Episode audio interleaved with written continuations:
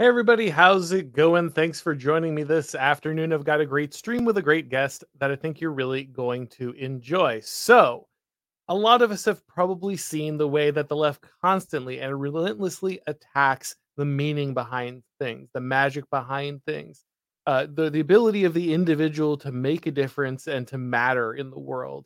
And I think that uh, J Burden wrote a good piece here recently talking about the tyranny of just when we say it's just this thing when you're just this guy the way that it impacts people and the way that they're motivated and the way that we can kind of move beyond this uh, uh you know kind of the the way that the left makes us small in these different situations. So i wanted to invite J Burden on. He's got a great show. He's got a great substack. Jay thanks for coming on man.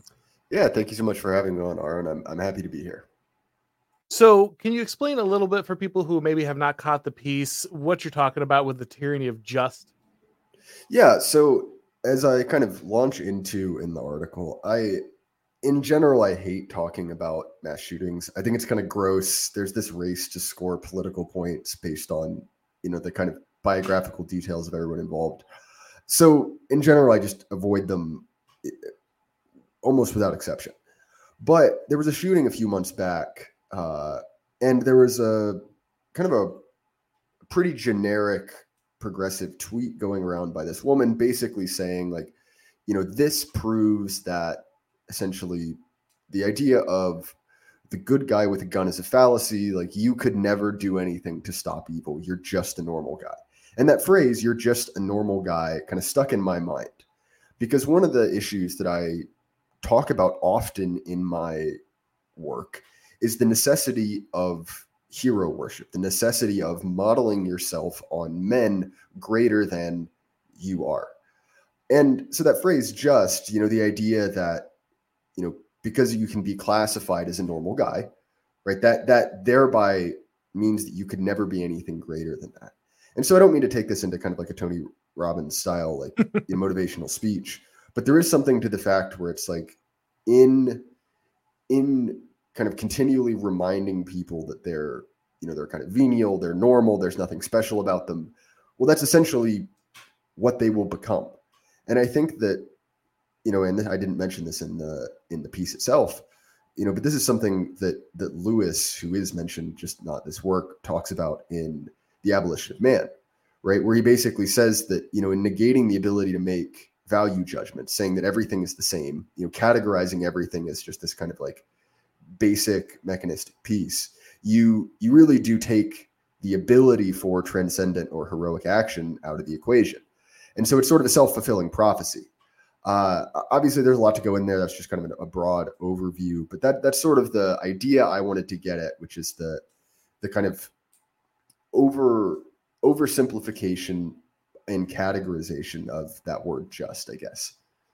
Yeah, I think it's really critical. And you you reference Lewis several times, and I think it's important because one of the reasons that Lewis feels so prescient today, one of the reasons he's so relevant at this point, when there are more complex or more subtle authors, is that Lewis continually hits in multiple works. He does this in until uh, till we have faces. He does this in uh, the hideous strength. He does this in Abolition of Man. He does this in Pilgrim's Regress, which you you reference in all of these works, he's constantly looking at the way that the modern world, especially academia, attempts to demystify everything, to to disenchant everything. The key is to break everything down to its constituents, its constituent point of components, and strip everything of its deeper meaning.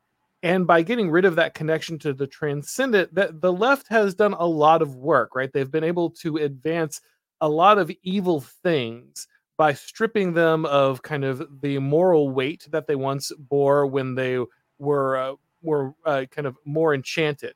But now that they're stripped down to their constituent po- uh, parts, when they become more secularized, when we've lost the language of the divine and the transcendent, all of these kind of evil things are able to be advanced. And he talks about that in places like uh, uh, I'll just forget all the names of the books now.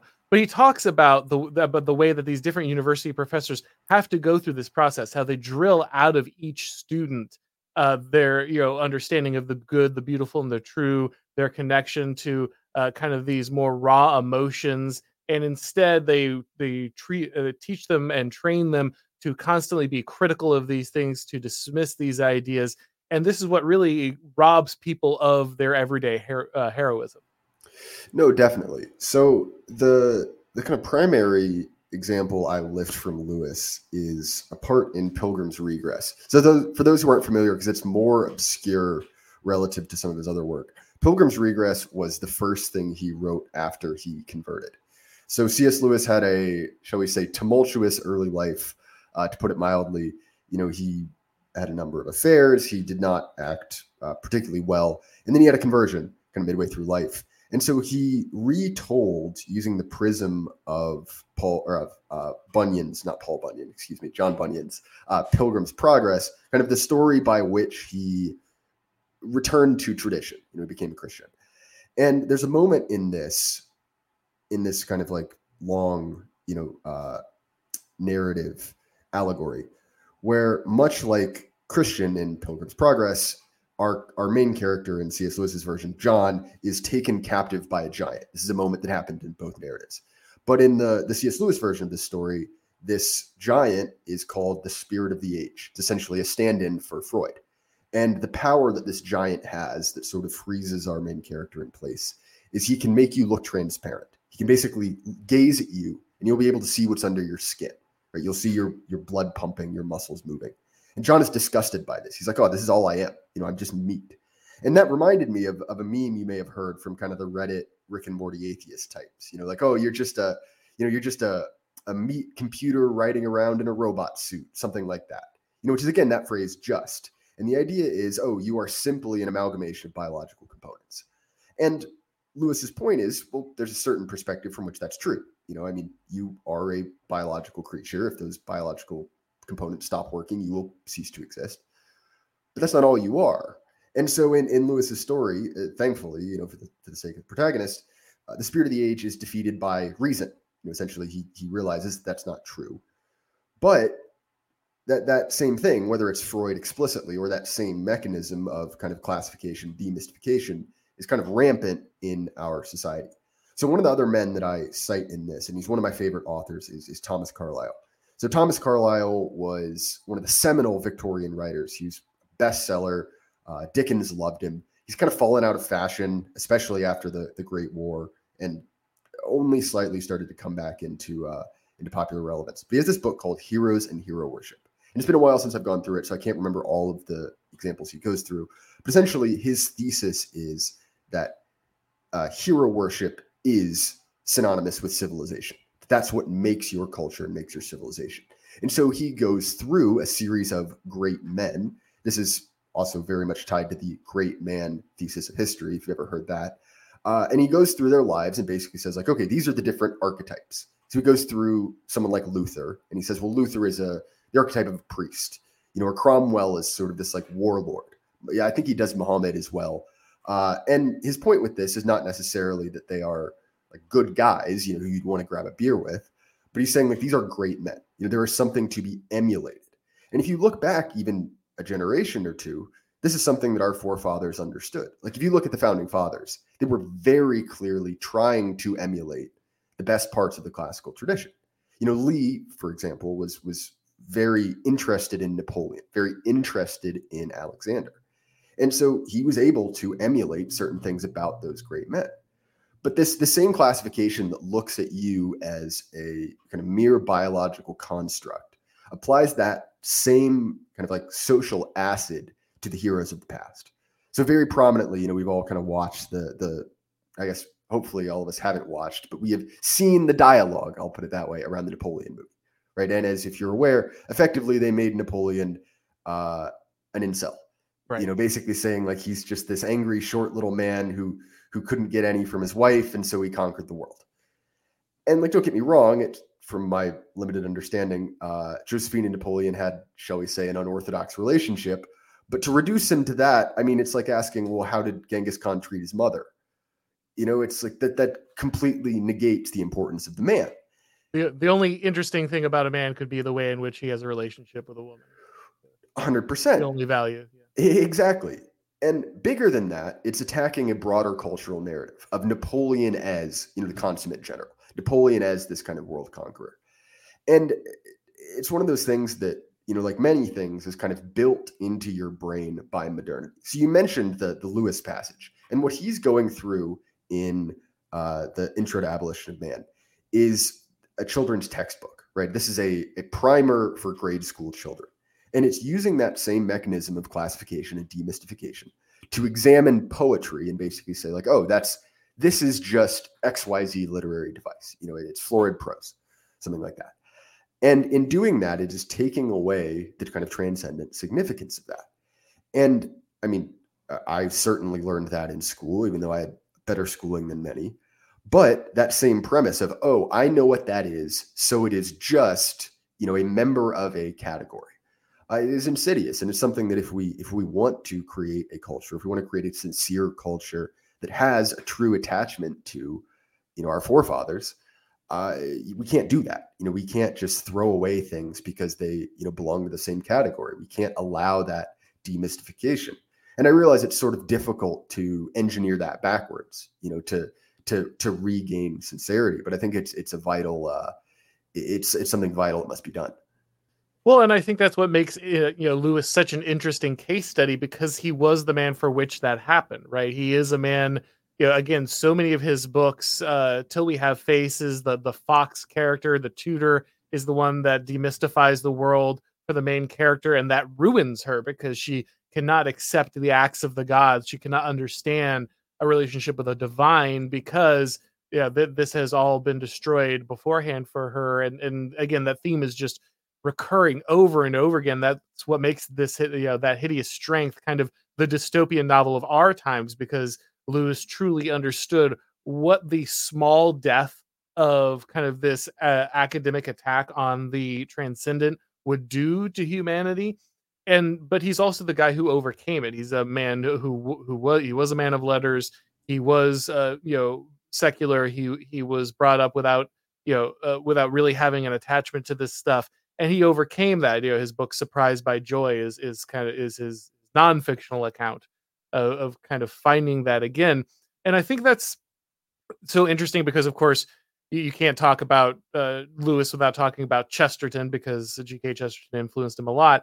And one of my favorite passages from G.K. Chesterton is his man who rediscovers England. You know, he goes around the world looking for this thing, you know, searches far and wide, the reaches of, of the jungles and the, as, as far as you can go.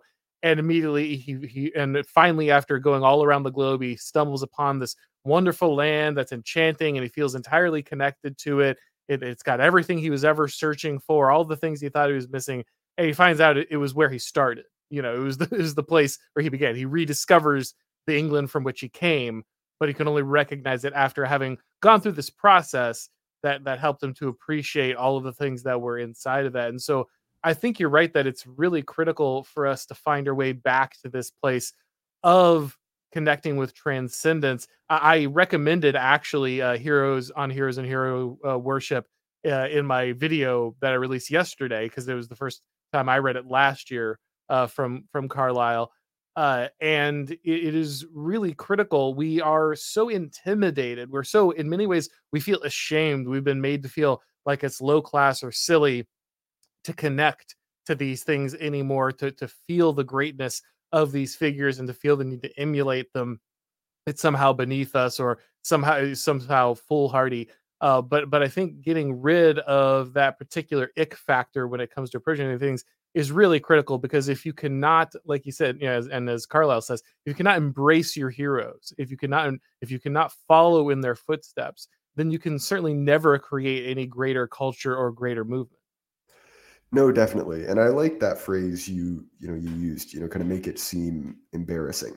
Because that's one of the things that you'll you'll notice about our current regime is very often the carrots and stick they use are not they're status based, right? Our elites are foxes, not lions, by which I mean they tend to do things indirectly. They tend to do them via social pressure. And so one of the other things I examined, which is well, how do kind of modern day progressives deal with heroes? So we've already talked about the deliberate undermining of men like Napoleon. Obviously, you know, the American founding fathers are literally being uh, erased. Uh, but also, well, how do they write their own heroes? And there are kind of two versions of that, which is one, there's the, and I, I hate talking about kind of like more uh, like modern franchise properties, but it's kind of the best example to hand. So on one example, you have the kind of like Captain Marvel types. You know, the like I'm a uh, girl boss. You know, I, I don't need no man. I'm gonna punch the dude at the bar who cat calls me. You know, essentially just this kind of like like horrifying amalgamation of like 80s strongman, like pa- pasted onto like a you know a 110 pound uh, aging Hollywood starlet. And on the other hand, you have the way that they handle kind of more normative heroes. And you see this in the Marvel movies very well, which is that there's this constant bit joke, you know, where you know the camera pans up, they they kind of strike a, a heroic pose, and then someone makes a joke like, "Oh, that was awkward," you know, everyone has a chuckle. And ingrained in that, other than just kind of being a cheap gag, is the idea that that heroism is silly, it's embarrassing, it's not real. And again, that that idea that this kind of like low cynicism of, well, I am bad and embarrassing. You know, I I do things that are unadmirable. So therefore, everyone else must have it too. No one can ever get above that. It is really damaging. And I don't just mean damaging in kind of like a psychic or a spiritual sense, although certainly that. But we see the the consequences, you know, kind of writ large in culture. So I, again, I realize the irony of saying I don't like talking about school shootings, then mentioning multiple of them.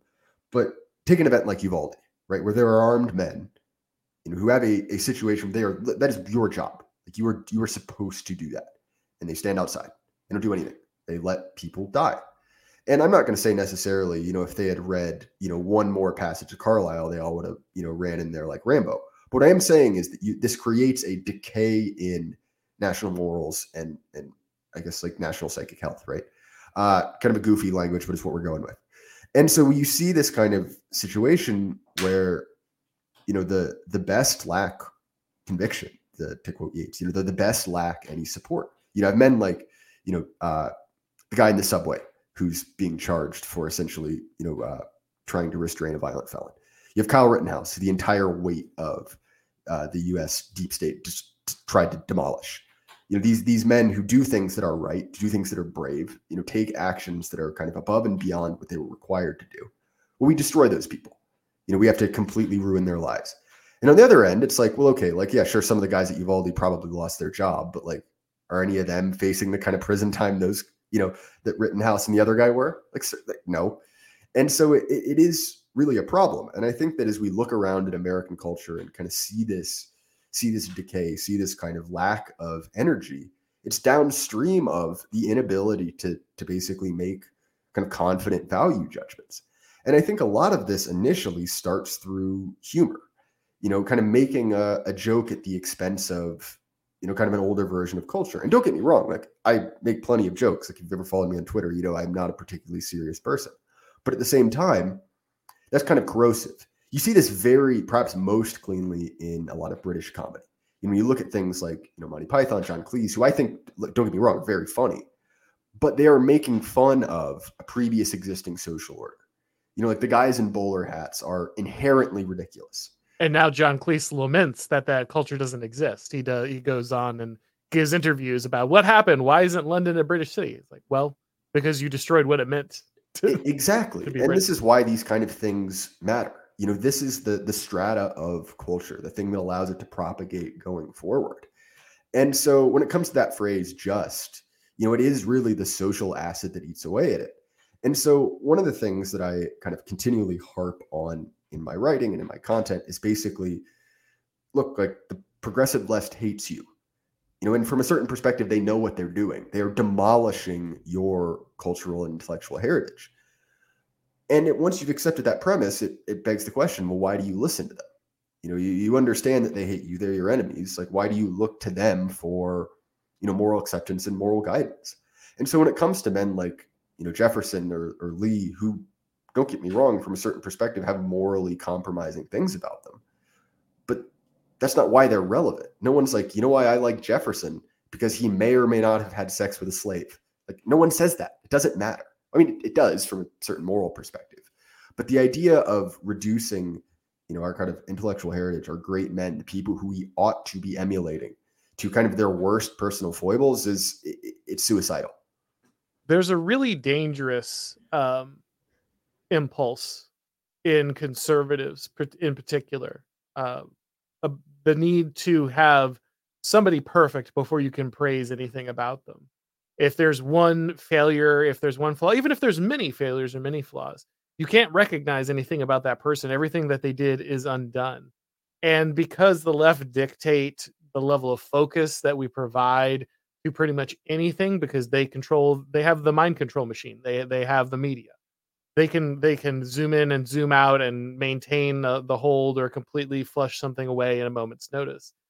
And because they have the ability to do that, they can just focus on something until the flaw finally shows. And so you've got guys like Daniel Penny and Kyle Rittenhouse, who you mentioned, and of course, you know Penny is just destroyed. It's not even given. You know, they don't even need to find a flaw. He's just it's a white guy stopping a black guy, and so therefore it's racism, and and and that's that's all there is to it. But in the Kyle Rittenhouse case, where they you know they try to destroy him legally, but he manages to escape. Eventually, if you focus on Rittenhouse long enough, you get the cringy videos and the weird interviews and the statements and you know, it's just a guy, it's a kid, you know, it's, it's a guy who's is barely, uh, you know, out of his teens and, and has no clue how to comport himself in a kind of massive fame situation. And he's going to make mistakes, and any of the mistakes he makes suddenly mean you have to disown him. You have to, you know, it's either defend every single aspect of him or nothing at all. And, you know, I wish Trump wasn't the guy the right had to learn this lesson on like Trump isn't that great a guy actually, but if they're going to learn it on anybody, it should be Trump. And you can kind of see this, uh, you know, not not to rag on the people, you know, like, but but you can see this in the people, the the the never Trump, but still, you know, maybe like DeSantis guys or something. Uh, again, you can like DeSantis and and and that that's justified. That's not what I'm saying here. But what I'm saying is there's a certain mm, kind of guy who needs a certain level of regime approval and simply cannot support Trump no matter what. Uh, but I think um, a number of people on the right finally learned the lesson that they're just going to destroy whoever we put in front of you anyway. And so you might as well celebrate the things you like about someone.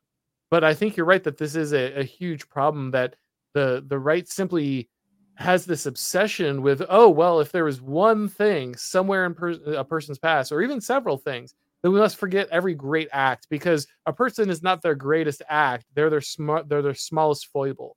And uh, that, that's a formula that's just going to destroy your culture every time.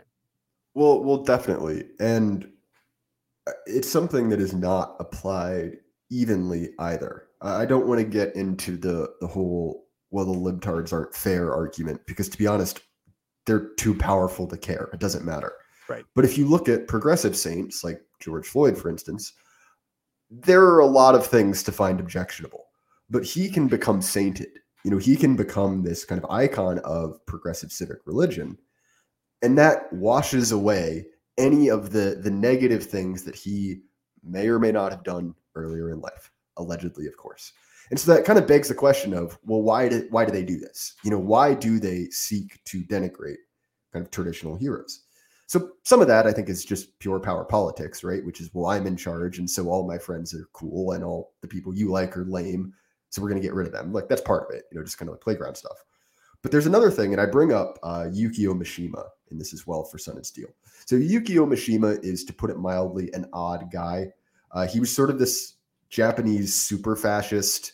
Uh, he wrote a lot of plays and poetry, uh, acted in a few movies. I like his fiction quite a bit. Uh, the Sailor Who Fell from Grace with the Sea is uh, truly disconcerting. He has a very odd perspective on things, but his, his most famous book is probably Sun and Steel uh, which is sort of this like vitalist text before vitalism, if that makes sense.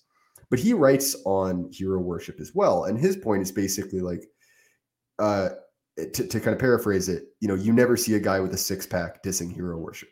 You know, it's effectively, it's ugly nerds. It's revenge of the nerds, uh, essentially. You know, it's, it's people who are mad that they are not transcendent or do have any kind of like transcendent virtue. And so they pick apart at it. That's certainly, I think, uh, a, a, part of the issue at hand. But another part of it, uh, and I don't mean to take this in a way that is uh, overly misogynistic, but there's a difference between how men and women write and consume narrative.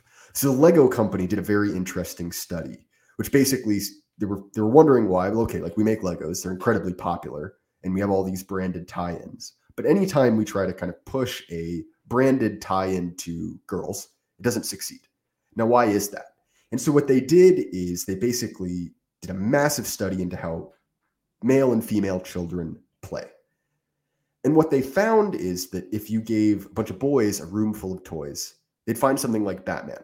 And they're like, all right, I'm Batman. So I do the thing that Batman does. You know, I uh, I'm rich, I fight criminals, I have cool cars. That's what I am. I become that thing. Whereas they found with with female children, and obviously these are all averages. I'm not saying that you as a woman or a man have to do this. Uh, but what they found is that they made Batman part of what they were. So like, okay, Batman is now me, and he has the th- he has the categories that I have. And so what you see in media that is kind of more masculinized or more feminized is that the the logic kind of goes, well, okay, you know, sometimes I am upset, I do bad things, you know, I sit on the couch and eat ice cream. Uh, so that way my characters do that too, because they're just like me, which is kind of a, a, an over feminized, toxic femininity, if we can use that phrase version of it. Where on the other end, the, the kind of hyper masculine is like, oh, it's Conan the Barbarian. You know, I'm going to be this cool guy with muscles and a sword who all the women like. And okay, like maybe like Howard is a cool guy, but he's not quite that cool. You know, it's aspirational. And so that's part of it as well, is that as we see the kind of power balance between the sexes shift, the relationship to narrative is going to, to shift as well. So I think that's part of it. Do you, do you, am I on anything there, Auron, or am I just ranting into the mic? No, I, I think I think that's very true, and it's interesting. It's interesting that it is difficult for the regime to kind of like you said, find find an aspirational hero that isn't incredibly deeply flawed, uh, like criminally so. You have you have it always seems to have to be George Floyd's, and I wonder how much of that is connected to the fact that they you know they need to have somebody who kind of the disgruntled hordes can see themselves reflected in. You know, you can you you can't have uh kind of bright shining cities on a hill when everything around you is rotting away and you're in a situation where you need to feel like the, the person in front of you on the screen could be you or you could be that person or you could take on aspects of that. And so you know that there's always this need to search for uh, i don't know in, uh, increasingly degenerate people to hold up uh, in- increasingly unimpressive people to hold up as heroes uh, be- because you can't really bear the idea that there would be someone that could hold you to a particular ideal. You can't. You have to have someone who you could be without making any additional effort. Which I guess, I mean, not not to you know, we don't have to contemporize this if you don't want to, but I guess that could bring us to uh, the events with Harvard and uh, Claudine Gay here.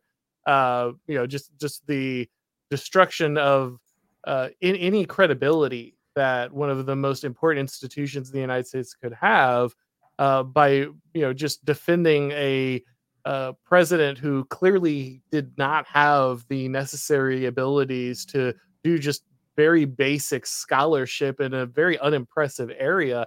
And that's really as much as they could elevate somebody. This is the kind of person they had to go to bat to defend. Well, certainly. And that sort of brings up uh, a relevant question, right? Which is when we use these terms like right and left, you know, uh, progressive, conservative, reactionary. What what are we actually talking about? And I think that as Americans, we kind of have this default assumption that has to do with economics, right? That right wingers want freedom, free markets, left wingers want government control. And if you actually look at the, the history of thought, that kind of breaks down relatively quickly, right? Like, is, is Bismarck a left wing figure because he had a welfare state? You know, there's another prominent German leader who had a welfare state who is uh, not particularly uh, left wing either. But the the kind of reactionary answer to that is the answer is basically hierarchy. The right wing believes in hierarchy. The left wing believes in equality. And when you talk about a hero, that is by definition someone who is in a level of hierarchy above you. You know, I want to that that person is better than me. You know, you're kind of channeling something outside of yourself. Whereas once you can kind of use this kind of social leveling to bring everyone down, you don't have to deal with that anymore. And when you look at a person like uh, Claudine Gay, uh, I'll put it mildly, you know, I'm by no means a Harvard academic, uh, but I have written more than 11 things in my life, and none of those have had plagiarism in them. you know, and if that's the only barrier to, to get a $900,000 salary a year, you know, I'd like my back pay, please. Uh, and so it, it's one of those things where, again, right, these the creep of egalitarianism, you know, that you know you see in extreme in, in communism, but also kind of in a lot of liberal thought, it does produce bad results. You know, this isn't just a philosophical problem. You know, this isn't just one of those things where it's like, oh, the you know the crazy college kids are pulling down a statue or you know through paint at a portrait. You know, it creates real civilizational problems. And obviously, the Claudine Gay thing is kind of funny. One, because her name is Gay, but also because it's very clearly clownish. You know, this is the supposedly the best university in America, some say in the world, and it's being manned by someone who is, uh, to put it mildly, out of their depth. But at the same time, it's like, well, wait a minute. This is supposed to be the best America, the best university in the best, most powerful country in the world, and it's being run by incompetence, and that's a bad thing. And that's why this kind of uh, radical egalitarianism is genuinely a problem. You know, it, it's a big it's a big factor behind the the competence crisis, as as many other people have put it. Yeah, no, I I mean it it is only going to get worse, obviously, because the the left is unable to, like you said, embrace any kind of hierarchy, and that means that they're continuously going to select for political ideology, and they're going to continue to drive a competency crisis. I, I don't. I think at this, I think we're at the point where you know a lot of people panic about this, and it's bad. Don't get me wrong. Like obviously, your institutions failing is is generally bad for your country. But at this point, I think that those institutions have to die. Like I don't want, uh, I don't want Harvard to be fixed. I don't think there is fixing Harvard. Um, I want these I want these institutions to crash and burn and be replaced by something that that's separate and greater. But I think that that takes a, a right wing that can elevate people, that can reach for the transcendent, that is comfortable with creating a hierarchy. And I guess the question that you have to ask yourself then is how do you guard against this? I, I saw, um, I know we were talking a little about this before we got on. I know you didn't see the whole stream, uh, but uh, Dave the Distributist and and uh, Carl Benjamin had a a episode recently where they talked a little bit about your essay. And Carl was asking Dave, like, okay, who do we make statues to? Right. And then Dave was having trouble. He's like, well, we could do this, but this person has has this problem and then, then there's this person. But well they they don't quite measure up in all these ways. And carl's just like no terrible wrong you know? Like like you're, you're doing the just you know? They're, they're just this person. They only achieve this. They only achieve that. And so i think you know the the question we have to ask ourselves is how do we make the mentality shift to protect ourselves against this disenchantment this belittlement that the left brings against us? Because it's constant and relentless and this point it's beaten into us so much that it's reflexive. We, we feel uh, somehow uh, again you know small or um, or we're we're uncomplex we're, we're simpletons uh, we're fools we're bumpkins. If we would worship something higher if we were to put something in a hierarchy if we were to admit that despite flaws or or you know personal foibles someone's great uh, achievements are indeed great and worthy of honor and worthy of emulation. How do we break through that in a modern era? Because i think that's the thing that's really going to allow people to once again because once you see that like I, I, I think it's infectious. Once you see people who unironically invest their themselves in that in that spirit I think that's the kind of thing that vitality that people that elusive vitality people talk about is not just fitness or whatever though that's all part of it and you should be uh, investing in that but it, it's it's more the willingness to embrace without any kind of irony and without, without any kind of hesitation uh, a heroic uh, way of being a desire to uh, kind of pursue this and uh, and and not feel ashamed about your willingness to kind of elevate something to that point and pursue it. No, certainly. And I didn't think I'd be citing Lewis this much, but in in mere Christianity, Lewis kind of attacks the the problem of LARPing, right? Which is basically he's like he was a midlife convert. It wasn't something that came naturally to him. Like, how do you go about doing something like that, and how do you do it in a in a real way?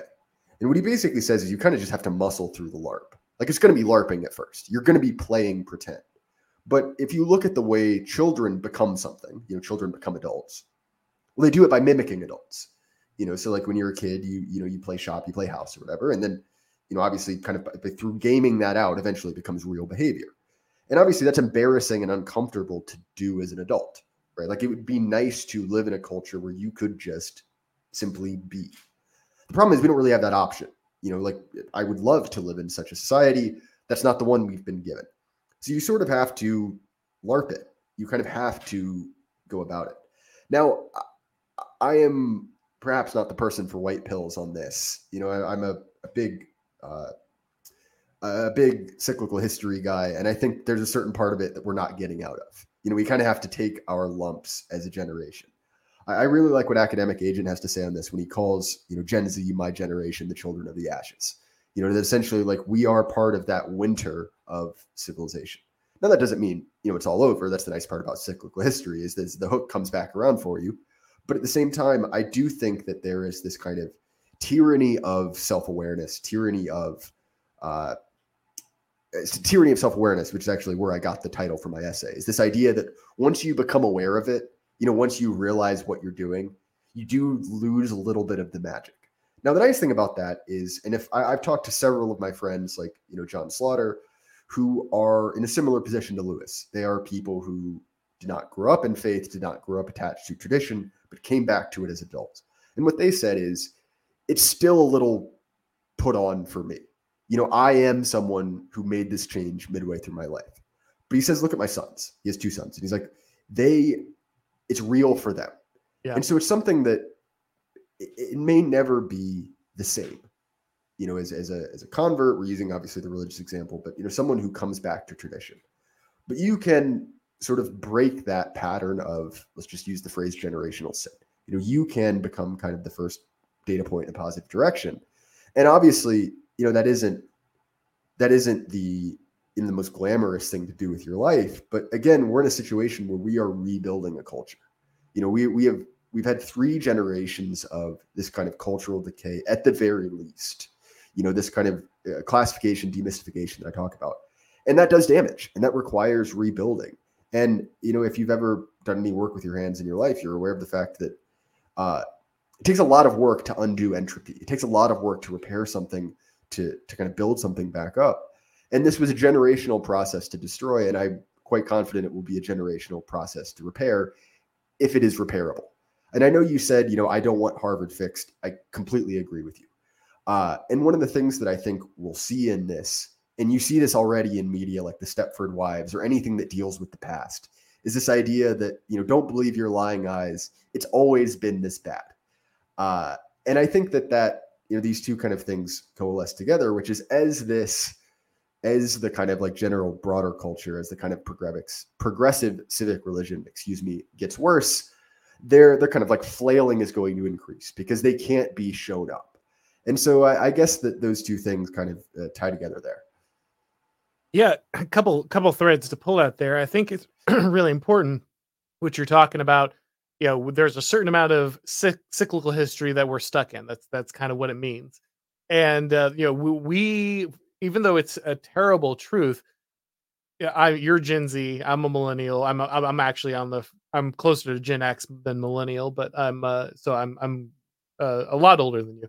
Uh, but uh, you know, but we're both on the down slope of culture, and it it really sucks to realize it. But you're gonna have to pay the bill for the people who came before you, and there's just no way to escape that. You may not have made these mistakes. You may have been born into this world, uh, but but prior generations did not do the work, and that means that now you have to you have to pay the cost for that. And so you might never, as you pointed out, completely be free of the cynicism, completely be free of this self awareness. But if you want a generation that will be, you have to start now. And so that means you have to be the generation that plants trees you're not going to sit under. Because you, yeah, you may not be the one that is completely free of the cynicism, that is completely free of the self awareness, that is completely invested in the heroic and the hierarchical and the transcendent. But by LARPing it, as you say, by taking those steps, the necessary steps to go through the motions, you begin to embody, you know, to we'll quote C.S. Lewis one more time at this point, because why not? you know, I, I, I, I may not love my neighbor, but I find that if I take the actions of loving my neighbor over and over again, slowly but surely, I find that I do love him. You know, th- this is the you know, to paraphrase Lewis on on kind of going through this process. You you larp it until you make it. You fake it until you make it. And so even if you can't completely cross that barrier by embodying the spirit of the heroic and uh, connecting with the transcendent, even in a way that is awkward and confused and and somewhat inorganic at times, you bring yourself and more importantly the next generation one step clo- closer to that sincerity, which I think is absolutely critical. And oh, sorry, go ahead. Oh no, not at all. Finish your thought there. I was just, I was just saying, like, I I, th- I think it's really important for people not to get hung up on the well, I don't, but I'm not sure if I completely believe it or I'm not completely invested in it or if it feels completely organic. That's okay. Like, take the time to to go through the motion, make it real, put it into the world, and more importantly, put it into your your family, your community. Because if you're not doing that, if you're not the one who's willing to do that, then it's an it's one more generation that is going to be deprived of the ability to truly interact and interface with these ideas. So let's just uh, complete the triumvirate and mention the third uh, most significant Christian writer of the 20th century, Tolkien. Right, and my favorite part of uh, the Lord of the Rings is the scouring of the Shire. Right, it's it's vital to understanding the story more broadly. And what you have happened is basically, you know, the hobbits have, you know, the, the ring has been destroyed. They come back to uh, they come back to the Shire, which is sort of this kind of pastoral picture of uh, rural England, and they find that in their absence, you know, that this band of thugs has kind of taken control of it, and you know, there there's a lot of very kind of vivid pictures of factories being set up, you know, knock down the hedges, knock down the villages and uh, it's obviously kind of a, a, a stand-in for the way that modernity has destroyed a lot of kind of picturesque parts of, of English life. And so our heroes come back and they stop it. Don't get me wrong. But there's a couple interesting things about it, which is one, things are built back, but they're not the same. You know, they mention that there is genuine loss in that. There are things that do not make it through the filter. But also, the same thing happens for the for the hobbits who fought against it they're different. They can't ever go back to what they were. And so I think that it's one of the hard things about being on the right and being connected to at one hand we have this foot in tradition, you know, we like our ancestors more than the rest of culture does. But we're also tainted by modernity. You know, there's no there's no way around that. And I think that you know, in within that kind of like benevolent LARP we've we've talked about, there kind of has to be a little bit of self-awareness that there's still that kind of there's a boomer inside of you, you know, no matter how deeply buried. And so I think that, you know, you talk about that, that kind of like, you know, building a culture for the next generation where that's absent. I think that has to be the goal because, you know, and maybe I'm overly pessimistic. Like, don't get me wrong. Like, look at my avatar. I'm a, you know, a, a Calvinist Christian. It kind of comes with the territory. But I look at my generation, uh, and I to be honest, I don't know if we're Caesar. You know, I don't know if there's a, a based zoomer out there who's going to fix the empire. I could be wrong. I'd love to be wrong, but I do think that you know this kind of cultural degradation we talk about. You know, like you said, you have to pay the piper, and don't get me wrong, that's not actually a terrible thing. You know, what we were doing as a culture was not sustainable. You know, the, the practices that, you know, our parents and our grandparents engaged in, and, and don't get me wrong, I love both those generations. You know, I love my parents, I love my grandparents, but they were burning down seed corn. You know, they were taking that kind of uh, generational wealth, obviously, but also the culture that kind of raised them, and basically, you know, lighting it to keep themselves warm. And so, you know, in all of this, right? Uh, maybe I, have gotten a little bit off topic, but when it, it's kind of like, well, what is our path forward? You know, it really is you know that process of building a new culture. And so, as, as Carl said, you know, when it comes to you know maybe men you would build statues of. I mean, I could think of a couple. You know, maybe we could we could have a, a statue of you know Bowden and, and Sam Francis and you know all those guys. You know, uh, Burnham, who we really you know like and appreciate as kind of like online uh, nerds who like to read books. But I think that with all of those, you know, we will have to realize that these were these were flawed men. You know, these men did have problems, you know, in the same way that we do. But you don't celebrate them for that. You celebrate them for the great contributions that they've made, and that's the way that you kind of build a a fully sincere, unironic culture, I guess. Yeah, uh, you've got to get away from being apologetic about these things. Uh, you know, the, which doesn't mean that you need to embrace the negative aspects of you know heroic figures. It doesn't mean that you need to venerate the flaws, but it means you need to be unapologetic about the veneration of the good and not willing to step away, not willing to back down, not willing to wilt in front of those who would bring uh you know the point out the flaws point out the issues and and pretend like that brings down the whole man that that destroys the entire archetype. Uh, because if you're willing to if you're going going to let people do that then you're just always going to be bowing to them. You're always going to be in this you know uh, on the back foot. You're always going to be in this reaction instead of trying to figure out how to forge ahead and so i think that uh, rebuilding that culture by re- rebuild you know i say you say going through the larp until it's real but also being willing to say okay but this is something uh, there's something about this person i want to emulate and that does not mean i'm uh, going to emulate every negative aspect of them but i'm not backing away from embracing that. I'm not going to say that kyle rittenhouse is just some guy. Kyle, in, in any other in any other reality kyle rittenhouse is awarded a you know a, a, small fiefdom and his you know his, his choice of eligible maidens for marriage you know that that's the kind of heroic act that makes you someone worthy of respect you know it, not in connection to anything else you do because it's it's so impactful. I there's a there's a, a veterans poem and i can't remember all of it but there was always a line that struck me and it always talked about how you know some some veteran at the end of the bar who's you know washed out and and had you know doesn't doesn't have anyone and uh, is embarrassing in certain aspects but none of that matters because at some point he saved an entire platoon of people.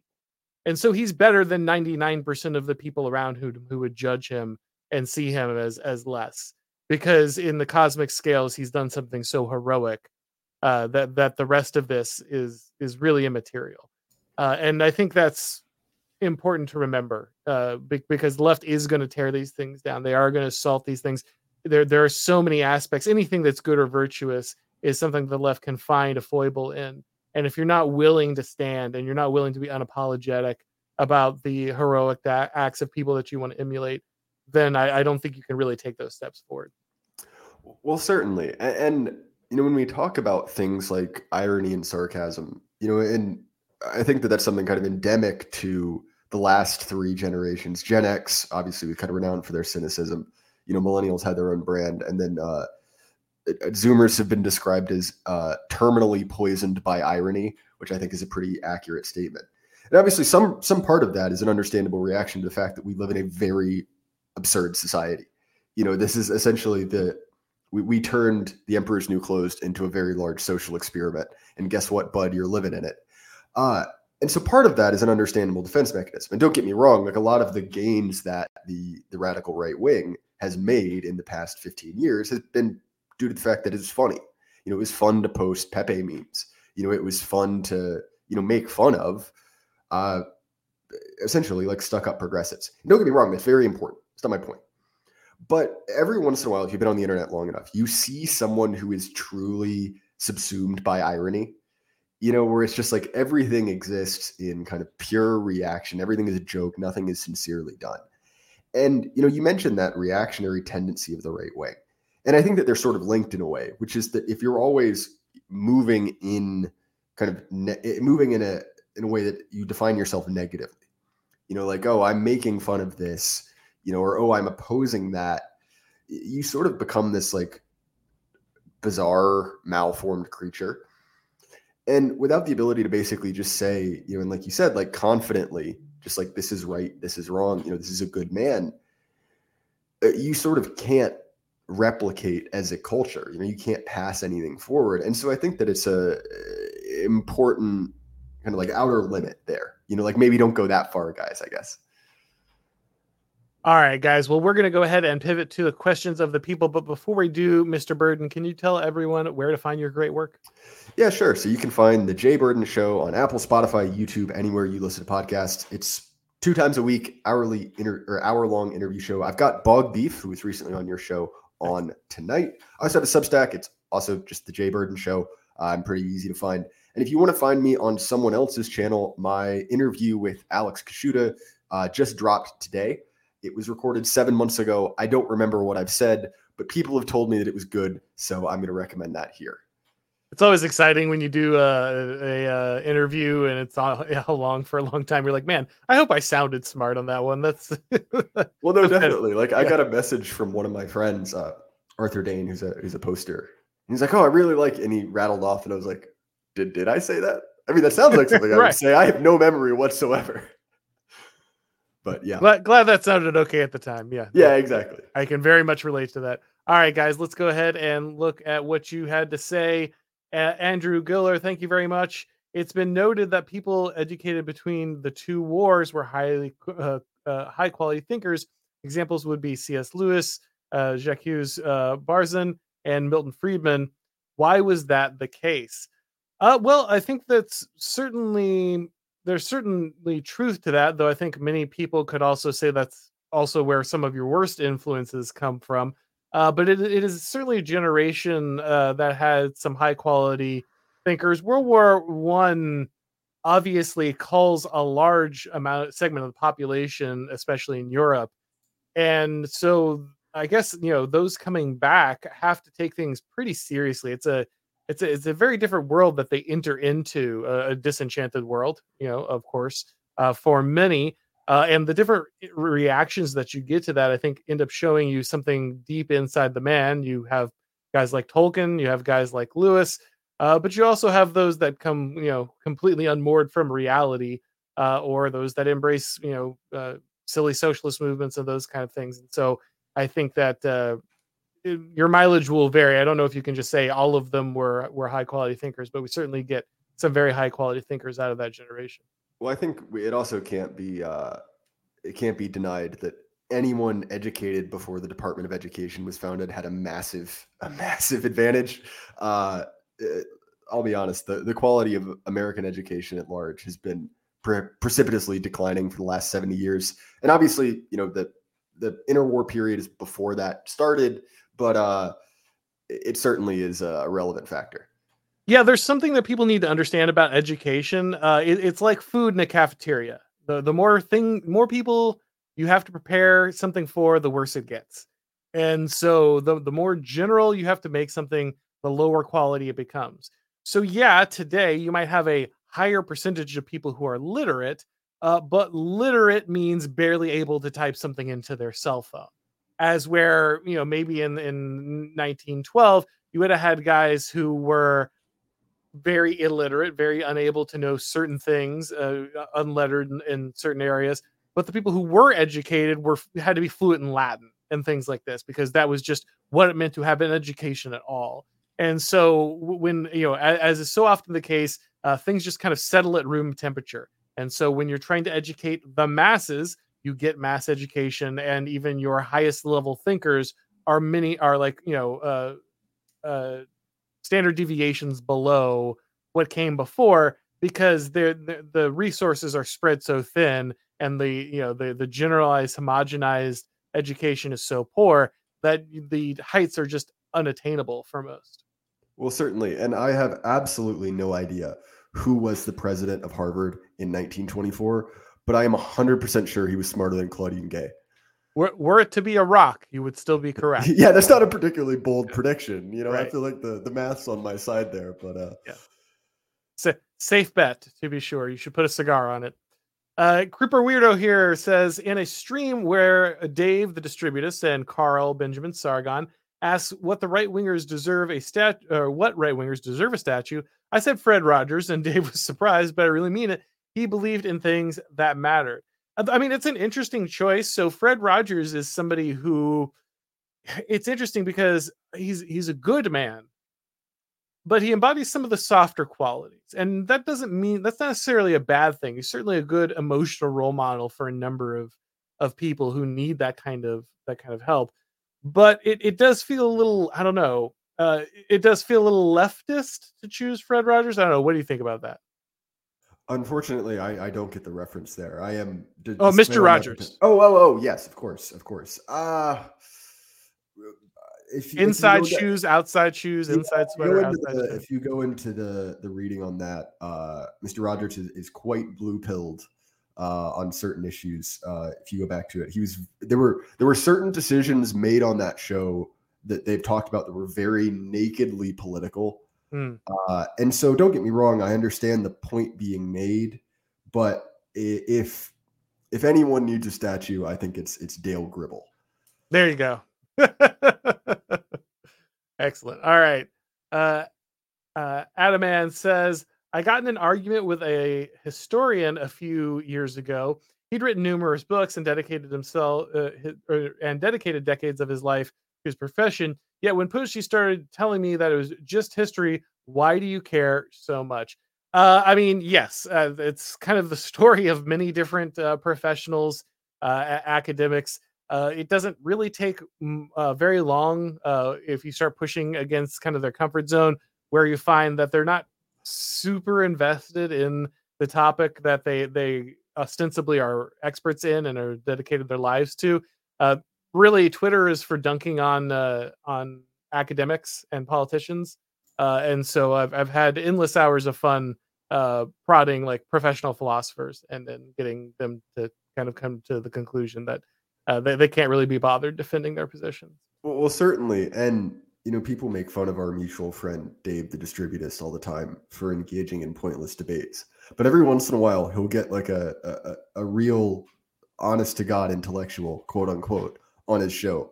Or he'll get in on Twitter to basically say, like, okay, like you're allegedly an expert on the right wing. Like, it was Scott McManus. I can't remember the guy's name. I, yeah, I was going to say that. and basically, ahead. he's like, all right, you're an expert. Defend this and then it's just hand waving. It, it's absolutely embarrassing. And I mean, that goes back to the decline in the quality of American education, you know, the, the rise of egalitarianism, because uh, our elites are not impressive people anymore. And, you know, you're this guy, Adam Adaman, is right. Like, very quickly, you realize that they're effectively, you know, despite their kind of like specialized status, they're, they're just bureaucrats. You know, they're correcting, collecting a paycheck to enforce regime narrative. Yeah, Dave deserves full credit for like exposing Matt McManus, I guess, and like and like he certainly did a great job of just you know showing him to be a completely hollow suit. But at some point, it's just like, all right, man, I don't know if I can watch you beat that dead horse for another like six months. Like I don't like like like it. It was it's it's dead. It's very dead. It's so dead it's glue. like so, at some point, this becomes obscene. Uh, but but but he certainly did a good job of it. Well, I'll put it this way. You know, Dave is one of my my kind of like most foremost uh, intellectual influences that's kind of still currently around. Uh, but uh, sometimes uh, he doesn't know when to let to let something go. I mean, he's been being made like we've been making fun of him for for reacting to to bread tube videos for what four years now. Yeah. yeah. So uh, yeah, I, I know what you mean there. Yeah, no, it was interesting. I had a you know I had a discussion with uh, Peter Boghossian over on Break the Rules. And that was interesting. I was looking forward to it and I was kind of, you know, I'm getting there. I'm ready. I'm, I'm reading up. I'm prepared to, to kind of slay this classical liberal idol and finally kind of put this thing, you know, to bed. And, and then Boghossian and kind of the new atheist uh, and classically liberal uh, crowd. And I'm expecting a lot of resistance. And it was very surreal because Boghossian basically spent the entire hour just being like, so what's your objection there? And I'm like, well, you know, and he's like, yeah, I think I largely believe that now. that was the entire conversation. It was an hour of me just being like, well, this aspect of liberalism doesn't work. And he's like, yeah, it seems like that seems to be the case. And I'm like, well, this aspect doesn't work. Yeah, I feel like that's probably the situation now. okay, I did not did not expect to walk into nothing but just kind of uh, you know uh, demure agree- agreement, but here we are. I mean, I guess that's that's technically a successful debate, even if it's not great listening, right? Yeah, for sure. I mean, you know, obviously, you know, how, what, what are you going to do if your if your interlocutor is just going to spend an hour telling you, yeah, that's basically correct? I mean, what what is there to complain about? But it was it was definitely not what I was expecting.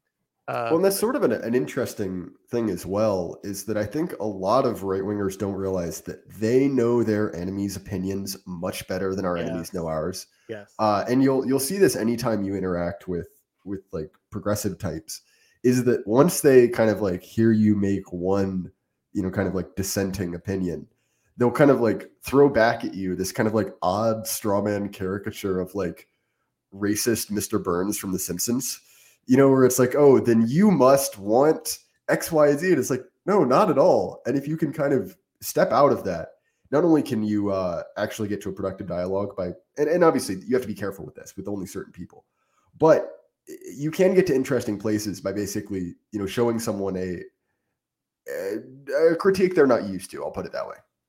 Yeah, I, I, think that's very true. A lot of people don't understand the left just does not have a theory of mind for you.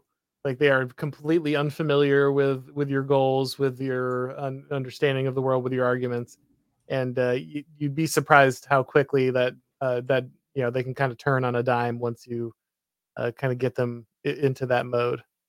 Let's see. Uh, Florida Henry here says, with the near complete collapse of the nuclear family, extended family, and community, could this be the last cycle? Uh, no, because remember, guys, like what, what's the you know what's the story about how Rome starts? Right? They they need a bunch of wives, and so they do. They they go and capture them from the next uh the next city over. Like the civilization gets a lot rawer than this. Like I I understand, you know, when you grew up in a time where you kind of saw this idealized 50s 1950s lifestyle and you understood that there were uh, you know kind, kind of more there's more to life than things that you were handed to and that certain aspects of society are kind of on the downward slope. It can be easy to just say well this is as bad as things have gotten. Oh it's it's not even close uh, which which could be a black pill you know you could say oh well things could get a lot worse and they can uh, but the white pill is that things have been much much much much worse and have and and civilization has continued no, something new there has been rebirth so no, the, you, you are not on the last cycle. Oh, excuse me. Sorry, I got over eager there. No problem. You're 100% right. And I think that also, and I don't mean to get into a theological discussion, but you see some of this with like rapture and end time stuff. Yeah. It's this idea that, you know, I am, I or my culture is the most important thing to ever happen to human history. And I hate to say it is probably not true. Like the world still goes on if America stops being in charge of everything. America, like, I hate to break it to you. American boomer eschatology is wild is a wild drug, man. It is a no, wild. It, it really is, and I don't yeah. want to just like beat up on anyone's beliefs, but uh, America can go away, and you will be fine. That I'm not saying that will happen, but that is a that's a distinct possibility. You know, America can go away, and the world will be still spin on its axis. And so I think that there is this, and it's a natural human reaction, right? It's this idea that, well, I am me, therefore I am the most important thing ever. Uh, but I think it's good to check that instinct. And I think that the good thing about you know the idea of cyclical history, which you know you see in in the Old Testament, you see in the, the classical tradition, is this idea that yeah, okay, well, you may be on the downslide, but something else will come in its place. It's not the end. You know, this isn't the you know this isn't the Battle of Armageddon. I think that is true. All right, Creeper Weirdo says, "Did you guys just? uh He's just a normie con me, really? Uh, yeah, that's right. We, we've we've uh, submitted to the tyranny of just when it comes to Fred Rogers. I'm sorry, Creeper Weirdo. Uh, we will erect a statue to his outside shoes and his outside uh, sweater. I, I think those are the most heroic sweater and shoe combos that uh, Mr. Rogers had, and you, you are right that we should not j- just characterize them as a normie. Uh, Creeper Weird also says we need to take the right wing seriously. Dale Gribble gets a statue. Look, I am. Uh, I never claim to be consistent. I just claim to have written one article. So uh, you you got me there. I'll be honest. He's, he's brought he put painted you in a quarter with nothing but facts and reason. It's, yeah, I mean, well, you here's are, the best part about uh, being a, a, a postmodern Zoomer is that well, guess what? My feelings don't care about your facts, so I'm that's wrong, but still confidently wrong. and that's that's really what the heroic is all about at the end. All yeah, right, right, guys. well, we're gonna go ahead and wrap this up. But thank you so much for coming by, guys. It's been a lot of fun. Thanks once again to J Burden. Please make sure that you go ahead and check out his show and his Substack. Really appreciate everyone coming by for the discussion. And as always, I will talk to you guys next time.